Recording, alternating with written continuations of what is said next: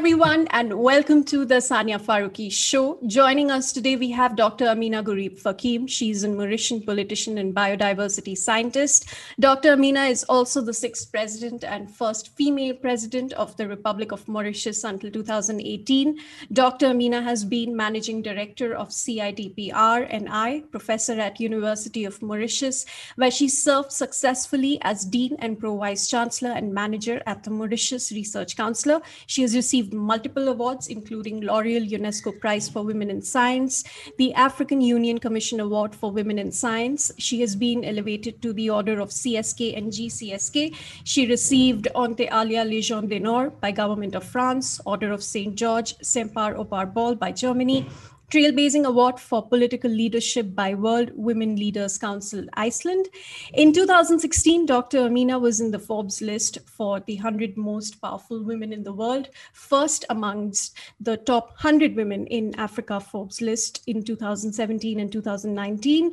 She's been honored as one of Foreign Policy magazine's 2015 Global Thinkers and honorary president of the International Engineering and Technology Institute. Uh, it's an absolute honor to have you on the Sania Farooqui show today. Thank you so much for joining us. Thank you so much. Good morning, and thank you for having me. You are an award winning biodiversity scientist and have been in the field of science and research for decades.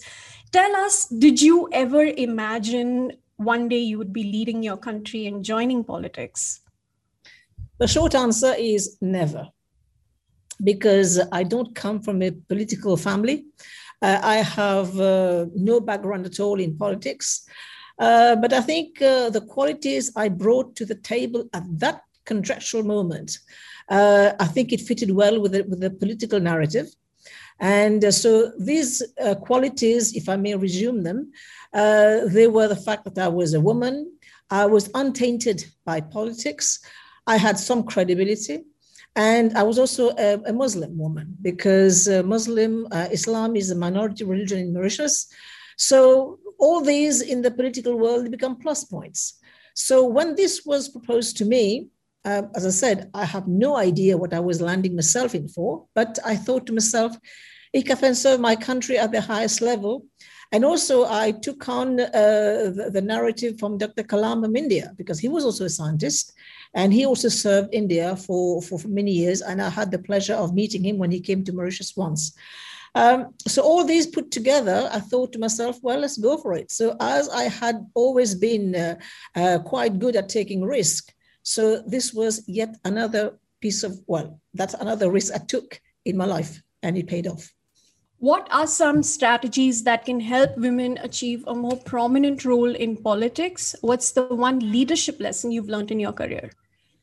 Well, upfront, I can say that it is not going to be easy because women, I mean, also depending if you add the layer of culture, if you add the layer of religion, uh, it is uh, not uh, an accepted thing uh, to do.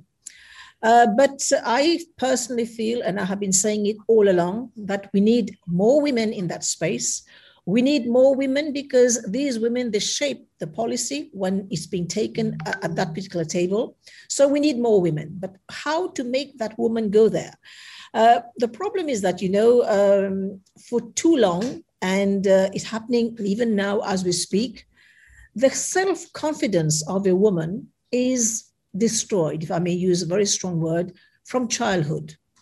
And that for me started when I wanted to do a career in science. I was told that uh, science is not for, for, for girls, it's for boys.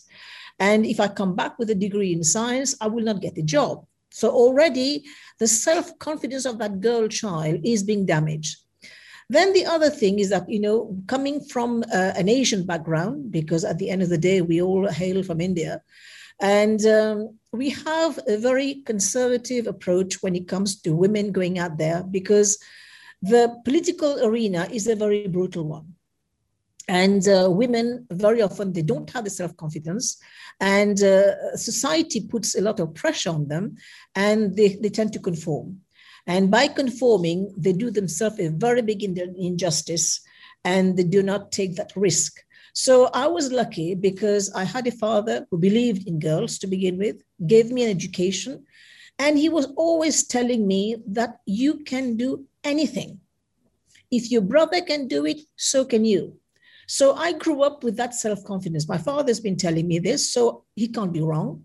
So this is what I went ahead and, and took all the risks that I could take because I knew behind me there was a family and a supportive family for that matter because when i got married i also married a husband who also gave me uh, his support so all this i think helps the woman as she forges ahead in whatever career she wants to do especially in the world of politics Thanks. Um, so, a little about your background. You come from a small town. Like you said, you are also coming from a Muslim background. You're a woman. There are already so many glass ceilings that you have to shatter just to step out of the house. How easy or difficult was it to pursue your passion for science, to chase your ambitions? Tell us a little about the story of how you became a scientist. I grew up in a village. In fact, it's not even a town, it's a very small village. And uh, it's a small village where uh, I had uh, the great honor and the great pleasure of having had uh, an education from, uh, you know, Loreto convent, you know, women, uh, the, the nuns from the Loreto mission, they were in Mauritius. So my father chose um, an institution that provided the best scholastic education for girls. And uh, there was nothing in that village except for the love and care of my family, of my parents. And um, I also had motivated teachers. Uh, because I went, as I said, to that school. It was very new because they have just set up that school very close to my village. Um, there was no infrastructure, but motivated teachers who could uh, instill uh, or infect me with the virus of science. And uh, they actually debunked everything and demystified science as we know it. So teaching science or learning science at the time was, you know, kind of second nature. And uh, it was there, nature, it was provided us with the background. So this is how I got uh, really involved in the sciences. Then came uh, uh, the moonshot moment, literally the moonshot moment in 1969, when in Mauritius we were one of the very few countries that could watch the landing of men on the moon. And I saw that live, and I thought to myself, "Wow, that was, you know, really was a, a, a, a ting moment, you know." And uh, then the second big moment was in 1978 when uh, there was the birth of the test tube baby, baby Brown. So I said to myself, well, if uh, science can be that transformative, and to me, science was everywhere because my teachers were telling me that when you cook, when you do your dishes, you were doing science. So science was everywhere. Uh, science could explain everything, had the answer to it. So I, I was all set, and you know, I was already there, wanting to pursue a career in science, but not knowing what to do with it. So I just followed my heart. Do you think there are still many factors that deter women from pursuing careers in science, technology, engineering, and mathematics? Why do we still see such a huge gap in women's representation in these areas? Um, I think I can discuss this in two words structure and stereotype.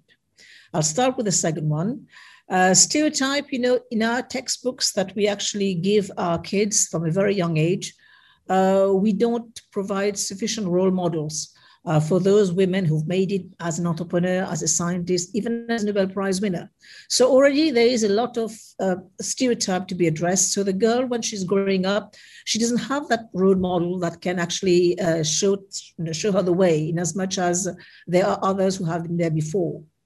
Then, in terms of structures, you know, again, all the all the all the all the negatives are stacked against the girl when she's growing. As is mentioned, I was a prime case, uh, a prime example from a very early age. So all the all the odds are stacked against the girl. So to address to make women go into uh, science, technology, engineering, and mathematics, or, and I will add one more word, art so we can make it we can move from stem to steam so if we want more of these women out there we need to address the structure we need to address the stereotype Okay. And what did your representation as a scientist and as the first Muslim woman president of the country mean for the community and for women in the country?